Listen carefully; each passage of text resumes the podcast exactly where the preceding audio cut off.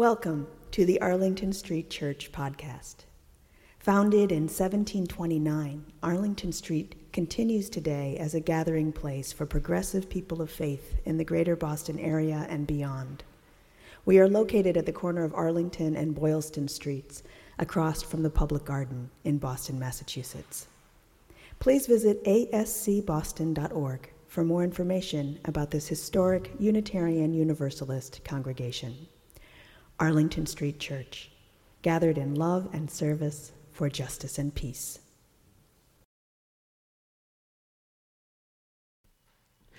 When I was a young Jewish kid in public schools, I always looked forward to our winter concerts. I loved singing Christmas songs and loved the chance to be part of the festive, holly jolly season that all of so many of my classmates celebrated.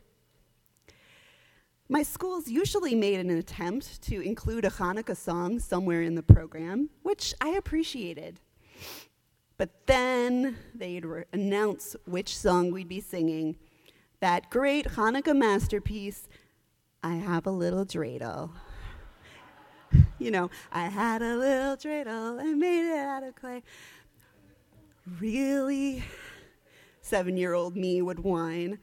Cue the melodramatic groan and eye roll. There's nothing inherently wrong with the dreidel song, and I am certainly not here to bash it from the pulpit. Too late, yeah, great.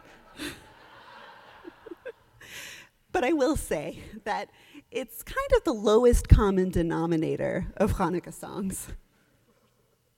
I imagine that elementary school music teachers chose I Have a Little Dreidel because it's easy for kids to memorize. It's in English, it has a repetitive melody, and it's a song about a toy. Who doesn't like toys? But I remember talking with my non Jewish friends as we learned that song and going up to them after class and saying something like, so, that song is about a holiday that my family and I celebrate. What did you learn about Hanukkah from singing it? One friend responded, like, I guess Hanukkah is like about clay and winning at games. There was the groan and the eye roll moment again. So here's the thing that's bugged me since elementary school it really meant a lot to me that my minority religion and my culture were going to be acknowledged.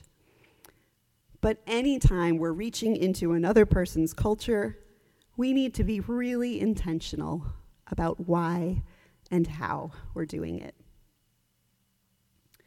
Why commemorate Hanukkah in secular and multi faith settings? I say we honor Hanukkah because we want to learn from the wisdom of all of our world's religions.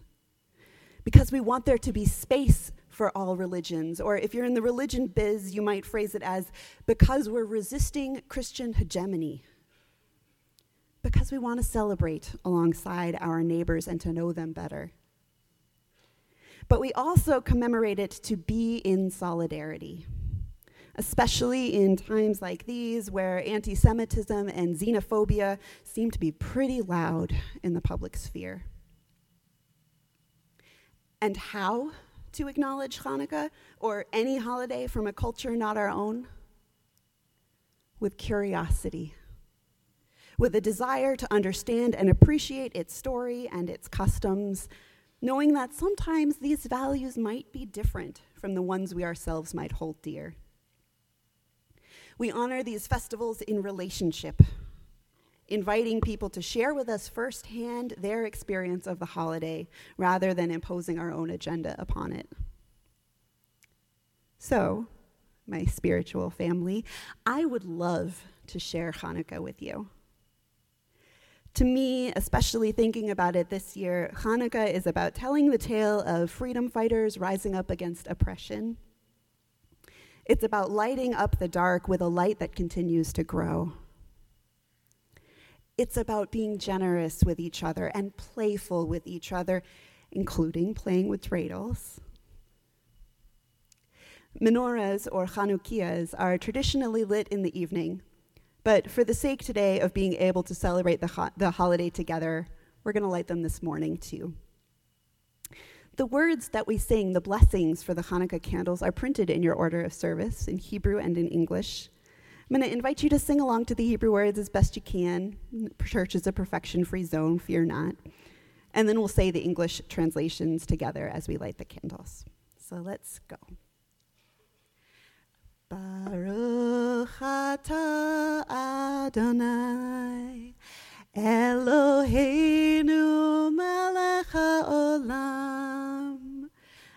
Asher kiddishanu b'mitzvotav Vitzivanu lehadlik ner shel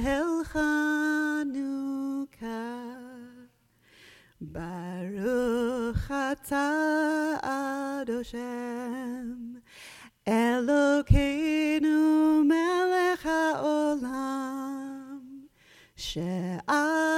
Nisim lavoteinu Bayamim hahem Bazman hazeh Baruch Adoshem Elokeinu melech haolam Shehechianu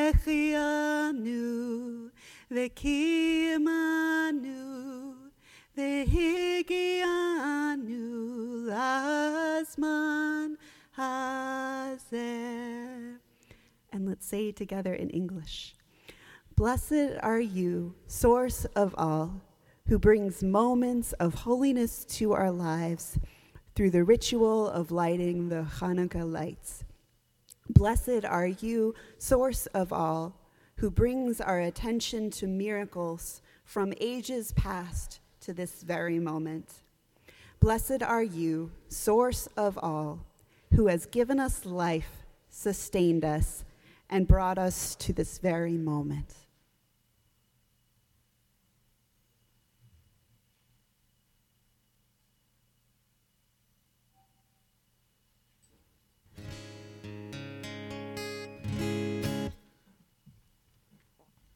This song tells a true story of what happened in Billings, Montana, some years back. When the Klan came to Montana, they made no grand parade, no hooded knights on horseback, no banners boldly raised. Hate mail and bomb threats, midnight telephone calls, white power swastikas spray painted on the wall. Five year old Isaac woke screaming in the gloom. Mommy, there's a man at my window looking into my room. Son, there's nothing out there but shadows branches make. The little boy went back to sleep, his parents lay awake. For Isaac's bedroom window showed their faith for all to see. The candles of the menorah stood for hope and memory. Next night, out of the darkness, a cinder block was hurled. It shattered Isaac's window and the boundaries of his world. One moment of conviction, one voice quiet and clear, one act of compassion. It all begins here. No safety now in silence. We've got to stand our ground. No hate, no violence, not in our town.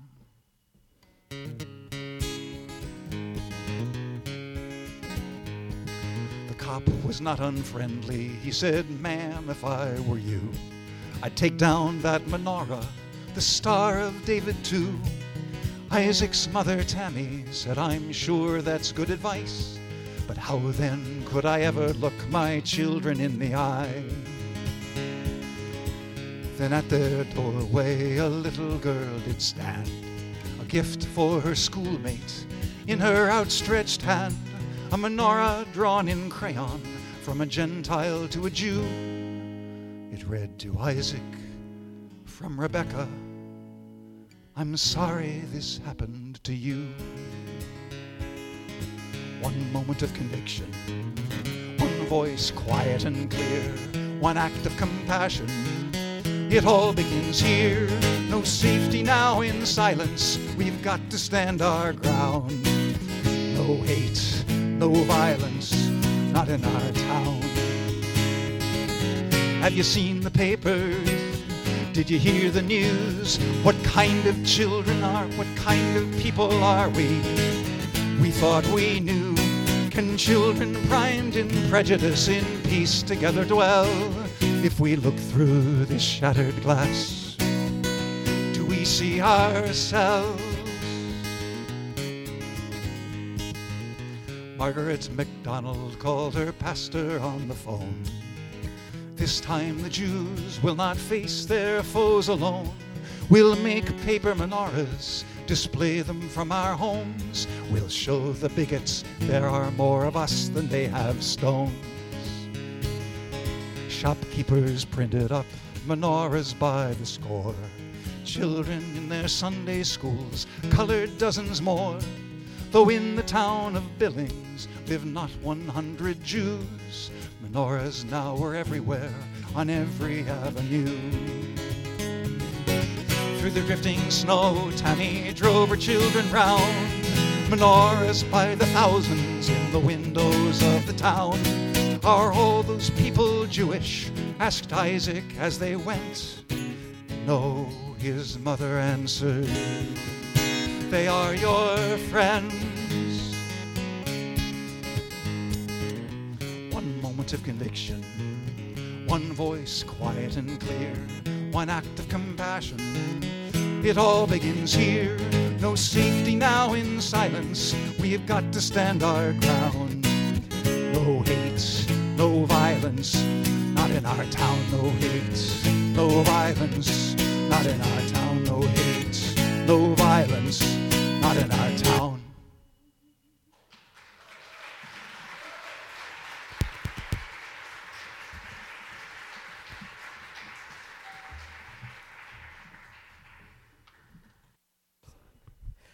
This might surprise you, but as a child, I was pretty ambivalent about church.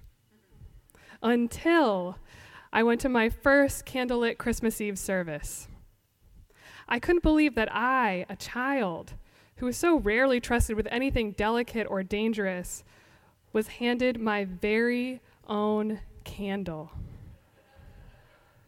When the light was passed to me, I remember the thrill of holding a flame for the first time, the warm glow of the light, holding it carefully so it didn't touch anyone's hair around me. Having a candle was a big responsibility for a small child. As we sang Silent Night, I felt the warm wax drip on my fingers. In that moment, I felt so connected to each person around me as we held our candles, singing barely louder than a whisper. It was a holy moment. Even in the years of my life when I did not attend church at all, I always returned for the Christmas Eve service. Once I got my license, I drove myself. Holding a candle, lighting it from the flame of an old friend or stranger, and singing what always felt more like a lullaby than a carol, I received what my spirit needed every year. Sometimes my throat was so tight with emotion, with gratitude, with sorrow, with joy, that I couldn't sing at all. I just held my candle. We say Merry Christmas, which, wishing each other a holiday of joy and happiness. But this season is so much more than joy and happiness. In my work as a hospital chaplain, I meet people every day who aren't feeling very merry at all this time of year. No, mat- what, no matter what time of year it is, life goes on, and we have moments of loss, change, and righteous anger, even at Christmas. In worship each week, we share our joys and sorrows. We commit to being together, to share all that we are feeling. Why should Christmas be any different? My hope this year is that wherever you are on Christmas Eve, You can be exactly who you are, you can feel exactly what you feel. The candle you hold is yours for whatever you need it to be this year. We share the flame, passing it around the room, but the candle you hold is yours. As you look at the lights around you, may you remember that we each hold our own candle. We each have our own life that we are living. Together, we make a beautiful light. When people learn that I am a Floridian living in Boston, the first thing they always say is, How do you survive those winters? And I tell them, You know, the cold isn't so bad, but the darkness really gets me. Dusk falling at four o'clock in the afternoon, it just confounds me every single day this time of year. I may be grumpy about the short days of winter, but I take comfort that I am in good company with our ancestors. For thousands of years, people have celebrated holidays around the winter solstice to remember that the light always follows the darkness and to welcome the return of the sun. We are in the midst of a season filled with festivals of light, and each world religion has their own sacred traditions for illuminating the darkness. What a testament to the invincibility of the human spirit that we are wired to be a light in each other's lives. The wisest among us don't just bide their time waiting for the return of the light, but revel in the darkness as a season rich with gifts of the Spirit. Embracing the darkness helps us connect with the cycle of life and the rhythms of the natural world. Darkness is an invitation to get quiet and to turn inward. I love the idea of the season calling us to interrupt our busy routines, slow down, rest deeply. When we are plunged into darkness, we call on a different set of senses to navigate our way. What might we learn by exploring the depths of the unknown and listening with a new intensity to the world around us and to the inner voice inside? We begin Advent by reflecting on hope because this season of darkness is ultimately one of possibility Preparing for the return of the light is an opportunity to meditate on what has been and what will be. As we approach the winter solstice this week, may we cultivate the darkness like rich soil, waiting to nurture the seeds of our new dreams. Happy solstice and amen. The photo was posted three years ago. The woman is wearing a pink and white blouse. The man is clean shaven, smiling. And here are their dogs. It's a family photo. They look happy. His name is Johnny Bobbitt. The last time his Facebook page was updated was a year and a half ago. And then something went terribly wrong. Now there's another photo of Johnny. It ran in newspapers across the country last month. He is unrecognizable. A huge bushy beard sticks out from under the hood of his slicker. He is gaunt. His eyes are downcast. He's not smiling. He lives with two other guys in Philly, maybe under an overpass, maybe in an alley.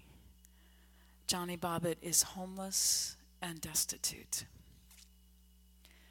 Miraculously, that's not the whole story.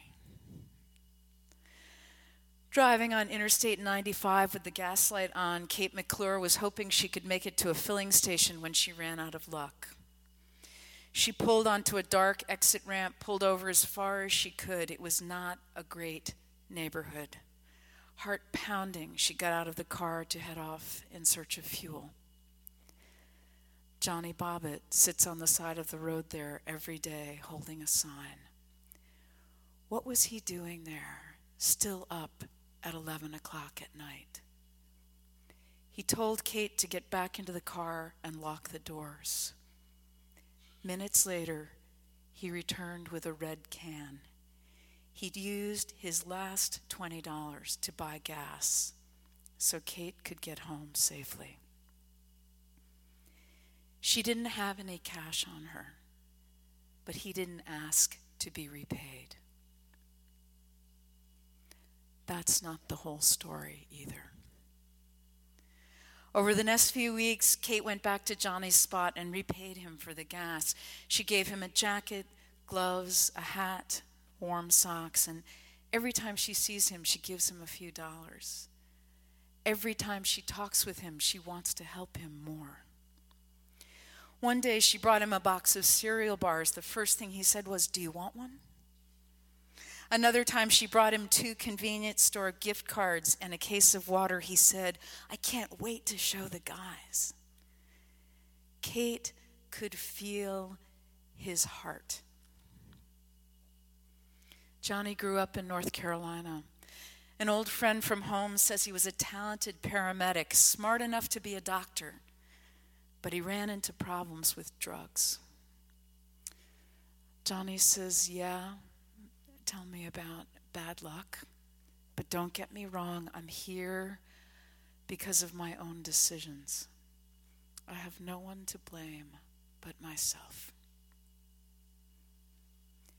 Then he made that one good decision, that wildly generous $20 decision, and everything changed. Kate and her boyfriend, Mark D'Amico, started a GoFundMe page for Johnny with a goal of $10,000, first and last month's rent and some expense money. Kate wrote, with a place to be able to clean up every night and get a good night's sleep, his life can get back to normal. All Johnny needs is one little break. By Thanksgiving, he had it donations had exceeded a quarter of a million dollars. Kate and Mark have set up Johnny in a hotel until they find him permanent housing. On Thanksgiving Day, Mark bought Johnny a computer. Johnny is eager to start over.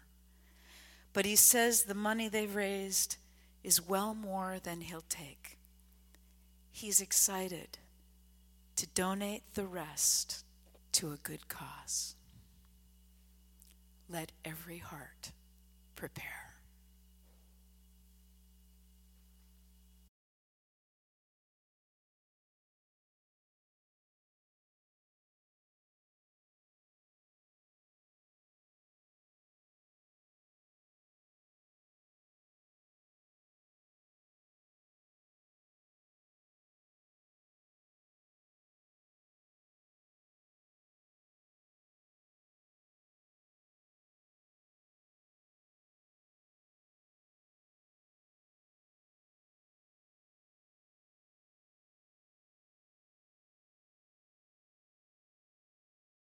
Thank you for listening to this week's podcast.